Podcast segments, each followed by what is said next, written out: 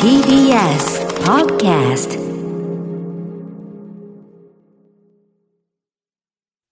「TBS ラジオ」から全国32局ネットでお送りする「1J」この時間は「強立リゾートプレゼンツ新たな発見」を綴る旅ノート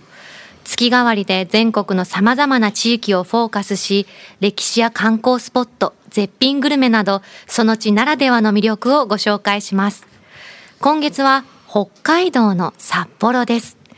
明治2年に蝦夷地から北海道と改められ北海道の開拓の拠点として誕生したのが札幌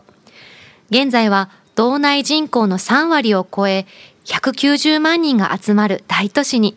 また1年間通して多くの旅行者が訪れる日本有数の観光地となりましたそんな北海道には先月オープンしたばかりの強立リゾートのお宿定山渓由楽草庵をはじめ3棟道民のお宿は石狩の湯道民プレミアム札幌をはじめ11棟がございますそして今日の旅の案内人旅シェルジュは HBC 北海道放送の山内陽一アナウンサーです山内さんはですね雑学王なんですってほうほうほういろんなことを知ってらっしゃるみたいなのじゃであちょっと今日いろいろ聞きたいでそうすねそうそう、先生楽ねしみです、はいでは旅ノートスタートです今日の旅の案内人旅しるじをご紹介します HBC 北海道放送の山内陽一アナウンサーです山内さんおはようございますはい、おはようございます。おはようございますよおろく願いします今どちらにいらっしゃるんですか今ですね、えー札幌中心部にあるほう HBC の、えー社屋の中で、 HBC から今日いつもの職場のあのアナウンス部のデスクで、へえそうなんですねありがとうございますよろしくお願いします山内さん、私たち今日は福島から放送してるんですけれども、ええ山内さん、福島の思い出ってありますか福島はですね、はい何回か行ってるんですけどおうも、んはいえーもう20年以上前はですね、はいまあ、僕も20代だった時なんですけど、うんうん。えっ、と、北海道東北県のあの JNN のアナウンサー研修会みたいなのがあったんですよね。へえ、はそれがちょうど会場が福島だったんですよ。おお、ええじゃあまだアナウンサーここからなるぞって時の山内さんが。そうそうへえ、で、その時講師で来てくださったのが、はい。元 TBS アナウンサーの吉川美代子さんで、うわー、えすごーすい。で、あの、吉川さん、すごいあの人柄良くて、はいもう優しいんですけど、はいへまあ、ー言う一言一言がはい。まといててですね、はいはいあ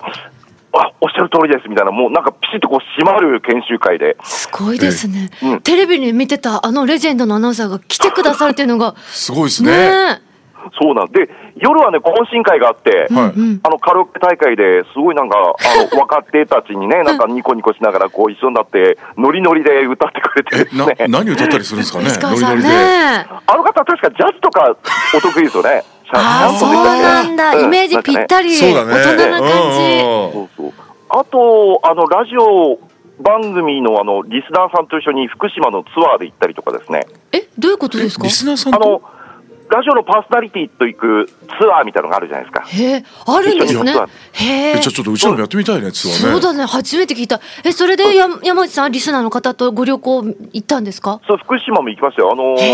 え会津若松の、えー、と鶴ヶ城公園っていうのがあるんですけど、うんうん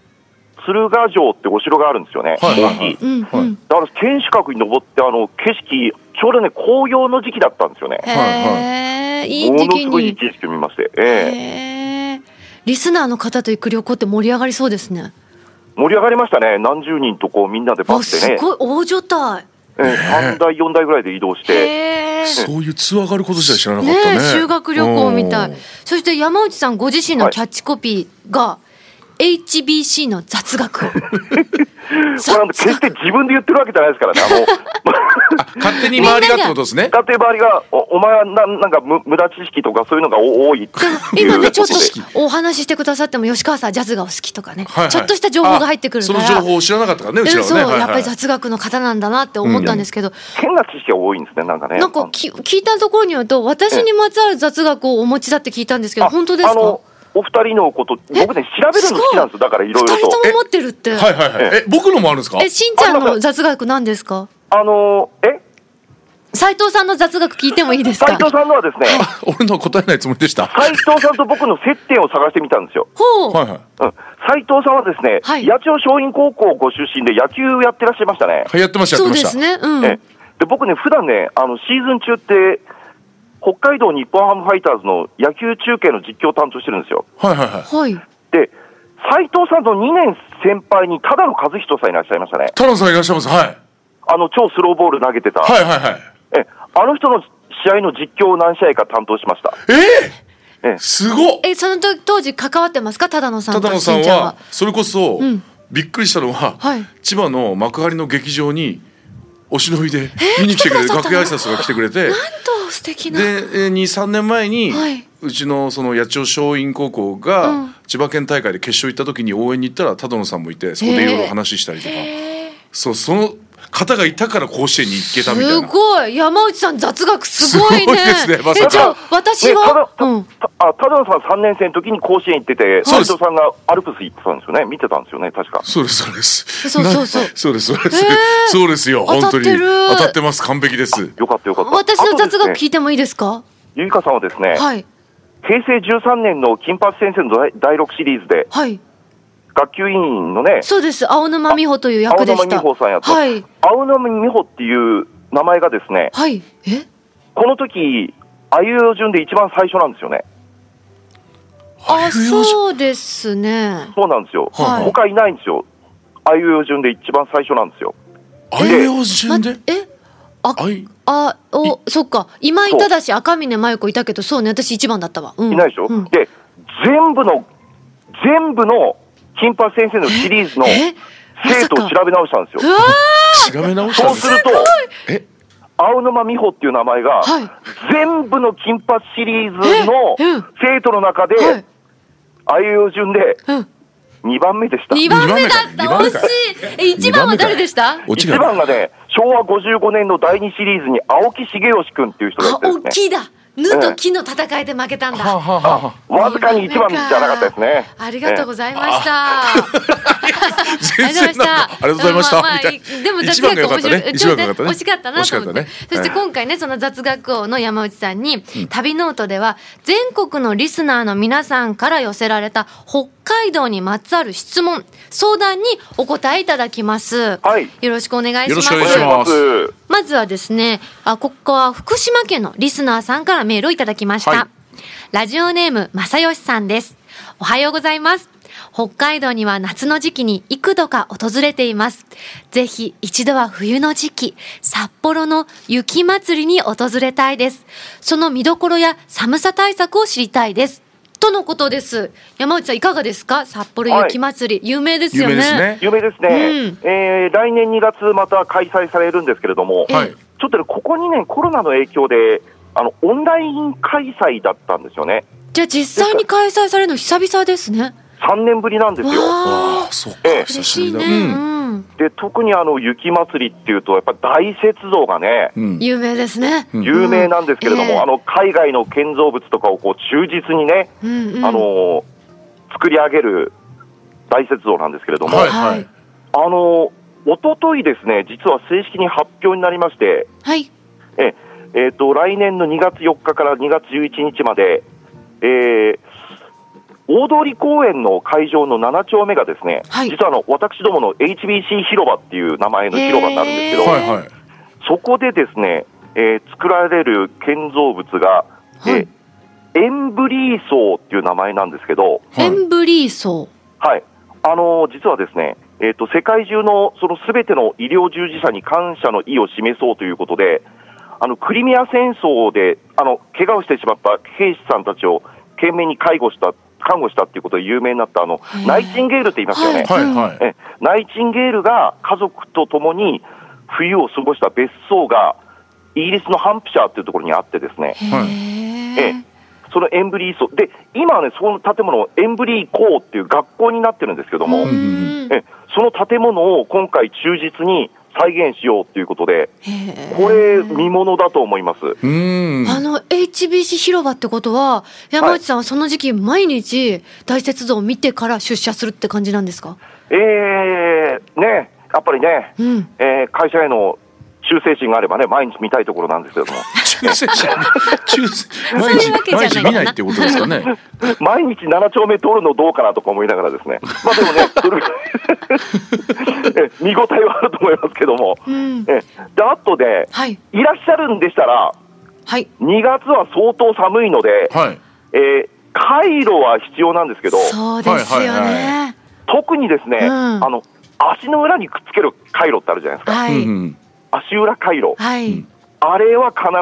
ずつけてうん、歩いてください。え2月頃ってもう何度ぐらいになってんですかいやいや、もう今日でさ今日はえ、予想最高気温マイナス3度って話なんで、今日マイナス3だこっれてでも寒いなんて言ってらんないね本当だね うんもう0度に達しないっていう日が連日すると思いますし、ええで足から冷えるともう動けませんからねそう足ってのきますか。あらとちゃんと足裏がしっかりした冬靴を履いてってください。大事ですカイロをやってうんうん冬靴じゃないとってさらことになんです寒がりねの私から言わせてもらうと、足裏回路は切れるのが早いんですよ普通の回路は15時間ぐらい持つんだけどあ足裏はね数時間うん、そう7時間8時間が持っていいぐらあいーじゃあ何個か持っとかないとそうだから私も今日もね自分の中に3つぐらい替えの持 ってるからこの温度でもそうこの温度でビビりすぎて持ってきて 正義さんぜひね足裏街道お持ちになって、はい札幌雪まつりね訪れてください、はいでと言いながら私もあのうんプロ野球の中継担当してるんで、2月というとですね、あの、キャンプの取材というのがあって、毎沖年縄沖縄に行っちゃって ですね。あええ沖縄ですかほそう、ここ10年以上雪まつり見てないっていう。ああなるほそうどかそうなんですねええキャンプはキャンプで素敵ですけどね、うん沖縄の2月もね。ううんんはいありがとうございます。沖縄行っちゃってるんですねはい続いてのメールです。埼玉県ラジオネームりんりんさんです。毎週楽しく拝聴させていただいています。4年間お付き合いした彼と、来月一緒に暮らすことになり、来年結婚します。あおめでとうございますいいですね新婚旅行は、お北海道にしようと決めました。はいはいはい広大な北海道一番おすすめな場所はどこでしょうかあちこちちょこちょこ回るより一箇所で濃い感動を味わえるような旅行をしたいと思っています、うんうんうんとのことですおめでとうございますだねおめりでんとうだりねんさんね、しかも今月来月から一緒に暮らすんだうわ大丈夫かな一緒緒に暮らしたらまたちょっとなんか価値観が違ったりとかそこら辺が心配だけどそうだよね大塩丈夫かな見さん何かありますかアドバイスはうん特新にな婚いのですかあ特にないって言われちゃった特にないですそうかはい後でもう一回聞いてみようえってことなんですけどはいはいはいはい山内さん新婚旅行北海道おすすめですかいろいろ考えたんですけどうね、んうんやっぱ新婚旅行だと、あの富良野っていうところがあるんですけど、あ富良野ははいいはいあの北のドラマの国から北でのもね国からの話題になりました、舞台になりました、ラベンダー畑っていうのがあってですね、はいはいえええーと富良野にファーム富田っていうところがあって、うんうんえそこ行きますと、もう広大な畑一面にあの綺麗なラベンダーがね、咲き誇るっていうところなんですけれども、うんはいそこをこう2人で見に行くってのも、いいいいでんすじゃなねいか綺な麗うわーきう本当わ綺麗綺麗よね、虹色みたいになってるねいろんな種類のお花がねそうだからあの広がっラててベンダーだけじゃなくて、うんあの白の霞草とか、はいはいはい赤のポピーとかか、わいいピンク色とかオレンジとか、いろんなこう虹のように7色に染まるような光景の畑などもありますので、へーそういったところは足運んでみたり、すごいねララベンダー畑だけいろんな花がそこで見そうれだるんだねいろんなここ種で類のさ写真撮ってさ、うんこの年の年賀状にするのいいよねあ新い婚いね旅行できましたいいね北海道映えるよそうだこんな綺麗なね景色北海道いいな確かに新婚旅行でねあと近くににね、はい空知川っていう川が流れてるので、うんはいはいそこに行くとあの、いわゆるあのアクティビティで、ダフティングっていうんですかね、こあう、ミニボートを漕いでね。うんうん濁流にこいや本当うに飲まれながらこうジャブジャブ行くとこですやつですねあえさほどそんなに激しくはないですけどあ激しくないバージョ ンへーもっとゆっくり楽しめるへーえダフティングとかもありますしそうです場所によっては結構激しいとこありますもんねあるよれね うんあとあのもうちょっと車で40分ぐらいはい行くとあの美瑛っていうところがあるんですけども、美瑛えも美しいところですよね、あの丘などで有名な町なんですけども、あの観光名所の一つに青い池っていうのがあってですね、うんはいえ本当にあの池が青いんですけど色がすんごい綺麗ですねこれね天気によって色が変わるんですよ青さが違うんですよね青もさブルースカイって時もあればこうとんなんていうの水色みたいな青もあったりしてね、そうそうそうそうなんですよ日によって全然見え方が違うんです本当綺ね麗だねこれこれ幻想的だうねんえあとまあ移動中の、ね、景色なども、はいはいもちろんね、見応えがありますので、うんうんそういったコースがおすすめかななんて思ったりします。ありがとうございます。りんりんさん、ぜひご参考になさってください。では続いてのメールです。静岡県あこさんからです。おはようございます。北海道とても大好きなので質問します。私は音楽が好きで、いわゆる遠征というものもする時があります。以前から北海道のフェスは楽しい。そしてフェス飯が美味しい、フェス飯が美味しいと聞いたことがありますが、おすすめの音楽イベントはありますか私が北海道に行った時は、札幌シティジャズと1日違いでライブが見られなくて残念でした。いつか北海道にも遠征で訪れてみたいです。というメールです。ありがとうございまありす。がとうございます。山内さん、札幌シティジャズというイベントがあるんですね。あそうなんですよ、あの都市型の、ね、ジャズフェスティバルで、今年16回目だったんですけども、はいはい。あのい札幌の、ね、いろんなその札幌文化芸術劇場とかいろんなところ会場にして、7月から今月7日まで行われてたんですけど、ずいぶん長い期間やるフェスなんですね。そうなんですよ、うんで場所もいろんなところで展開されてて、あの、ん日野照正さんとかね、古内東子さんとかもいらっしゃったりとか、へーそんなイベントがありますね。はあはあはあ。ええで他にも北海道の有名なフェスありますかということなんですけどそうですね、ええあのーやっぱり大きさで言うと、毎年夏にですね、あの石狩市っていうところの石狩湾振興っていうところで、はいえ特設ステージが設けられてですね、はい。えーまあ本当、国内最大級の野外オールナイトロックフェスティバルイベントの一つなんですけどもへー、えライジングサンロックフェスティバルっていうのがあります、はいはい。ライジングさんってこう日の出みたいな意味ですかまさにそうです。ほううんあの今年はね、8月12日と13日、はい2日間開催されて、うんあの夜遊びさんとか、あと、ずっと真夜中でいいのにとか、うんえいろんなキングヌーさんとかうわ、えいろんな方すがごいねごい有名なそうそうたる方方々々パがラダイスオーケストラとか、はいいはいろんな方がいらっしゃったんですよ。あの2日目は本当、オールナイト開催なので、まさにライジングサンデー、朝4時過ぎの朝日を見ながら、ライブはファイナルを迎えていくみたいへな。ーええ。えじゃそんあな感じ日の出を見ながら音楽に酔いしれるって感じなんですかそうですね、だから今年はねあ、ービギンの皆さんがその時間担当して、最あ高すじゃごないいですね。朝4時から5時、最高だいいですね、で、まあ、レジャーシートで寝転んだりね、うえーんえあとまあ気持テちよンさそうト張ったりして、えいろんな形でライブを楽しむっていう、こんな大型イベントですね。ビギンさんはもう真逆の沖縄だけども、本当だ北ね海道でね。朝日ねうん。いや気持ちよさそううちのあの 1J のディレクはいはターい鈴木さんはですね、はい超音楽好きの音楽物知りなんですけど、うんこのフェスはもう日本屈指だって言ってましたゆあやっぱりそうですかはいすごいぞって言ってました超ねえおすすめって、うんもう来る方も本当ビッグな方々、ですねもういっぱい来るんでね、うんええこれおすすめですね。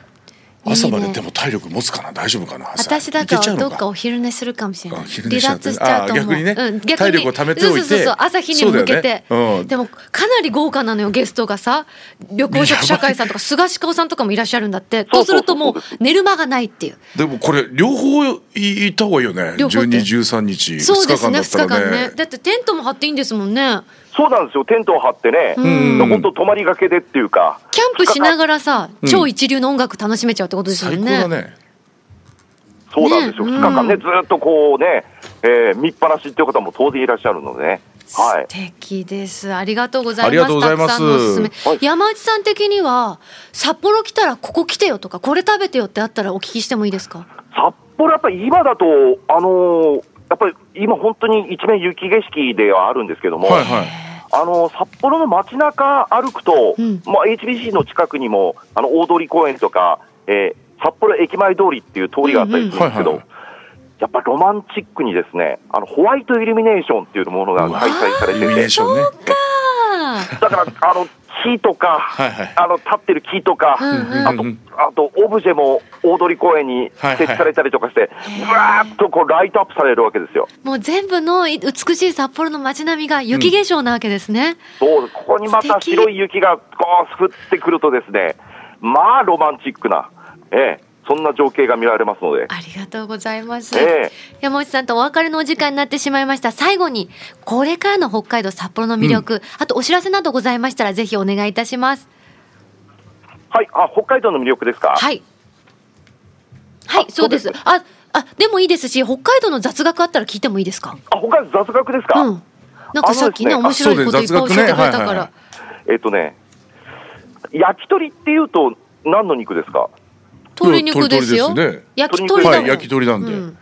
あのー例えば、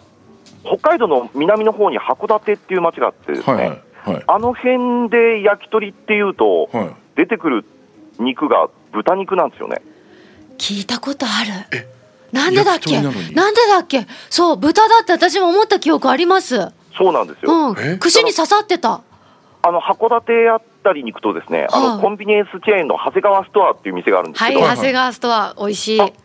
そうですね、はい焼き鳥弁当というのが名物になってるんですよ。うんほう。うほうんほうその焼き鳥弁当って買うと、必ずその焼き鳥が全部豚串なんですよね。え、どうしてですか。なんでうん。理由はあるんですか。理由いろいろ聞いてみたんですけど、諸はい説うんあると思うあんでのすけど辺り。って結構養豚場が多かったみたいでですね、はいはいはいうんうはんいだから鶏より豚の方が結構安くこう手に入りやすかったんじゃないかっていうようなへー、そんな説があるみたいですよね。あそうなんだ面白いね。あのあ人気バンドのね、グレーの皆さんも函館出身なんで、あはいはいうんうん。焼き鳥弁当を食べて育ったっていうね。でもそそうかれ鳥だと勘違いしちゃうもんね豚なんだねどこからそうですよね。どっかのタイミングで、あれこれ、みんなが言う焼き鳥と違うって函館の方は気づくわけですよね。そうですね。だから、うんあのー知らないで頼んじゃうとうん、びっくりすると思うんで、うんええ一応知っといた方がいいかなっていうふうに思いますそうですねね。でも鳥よはりい豚好きな自分にとってはラッキーって思っちゃうけどねあ、しんちゃん豚派で豚すか。の方が好きだねあそうなのうんね。油がギットギトの方が大好き そうね、ボリューミーなものがボ好リューきミーだなか方がら好きねで。すはいじゃあこのはい今の時期のね、うん美しい冬景色の札幌とか北海道楽しみつつ、焼き鳥もねおすすめということで山内さんお話聞かせていただいてありがとうございまありがとうございまししたたはい、ありがとうございました。今日の旅シェルジュは HBC 北海道放送の山内陽一アナウンサーでした。さて、ここで番組をお聞きのあなたに旅のプレゼントです。今月は11月にプレオープンしたばかりの北海道札幌市にある定山渓由楽草庵の宿泊券を一組2名様にプレゼントいたします。札幌の中心部から車でおよそ1時間、札幌の奥座敷として知られる定山渓温泉は150年以上の歴史を誇る温泉地。山々を眺めながらご入浴いただける大浴場と、趣異なる4つの無料貸し切り風呂をお楽しみいただけます。客室はヒバ作りの全室天然温泉風呂を完備し、和に彩られた室内でゆっくりとおくつろぎください。そして先日宿泊された片桐千秋ちゃんからも、オリジナル調味料で味変。おなじみの夜泣きそばに、カニやホタテのお出汁を入れることができる。海鮮の旨味をプラスした夜泣きそばが美味しい。とのことです。そんな定山渓由楽草庵の宿泊券を一組2名様にプレゼントいたします。ご希望の方はインターネットで TBS ラジオ公式サイト内旅ノートのページにプレゼント応募フォームがありますのでそこから必要事項をご記入の上ご応募ください締め切りは来年1月8日日曜日までとなっておりますたくさんご応募お待ちしておりますなお当選者の発表は発送をもって返させていただきますここで強立リゾートからのお知らせです。北海道の大自然へ足を伸ばしてみませんか釧路空港より車でおよそ1時間。ただ川と温泉があるだけの森、カムイの湯、ラビスタ阿寒川。川から湧き出る自家源泉かけ流し温泉にゆったり浸かり、大自然と非日常の時間をお過ごしください。客室の大きな窓からは阿寒川の景色を眺めることができ、天然温泉ヒノキ作りの、ヒノキ作りの客室風呂も完備しています。運が良ければ野生のエゾシカが姿を見せてくれることもありますよ。お食事は北海道ならではの食材をふんだんに使った四季折々のお料理をご用意しています。詳しくは、強立リゾートの公式ホームページをご覧ください。このコーナーではあなたのメッセージもお待ちしております。旅の思い出や強立リゾートにご宿泊された方の感想を 1j.1j.jp までお送りください。その際、件名には必ず旅ノートとお書きください。元カリアちゃんへいへい。こっちからね、はあはあ見る景色今、雪が降ってきました実はねちょうど30分前ぐらいから降ってたんですよ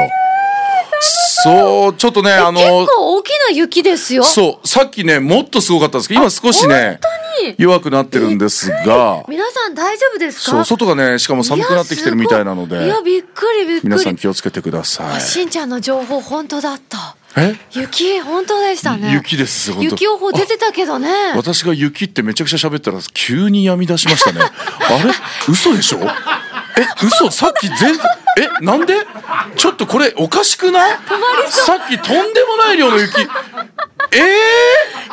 ー、これもうほぼやんでます今そうなんだごめんなさいちょっと誤った情報になってんのかなこれ今のこの1分ぐらいの間で急にやみましたね。急に僕はねすごい。さっきすごかったです信じてください本当にいや雪が晴れ男なんだね。これからお出かけの人には良かったんじゃないしんちゃんありがとう。はい今ほとんどやんでます、はい。ちょ来週っと降ってのま旅すノートもどうぞお楽しみに。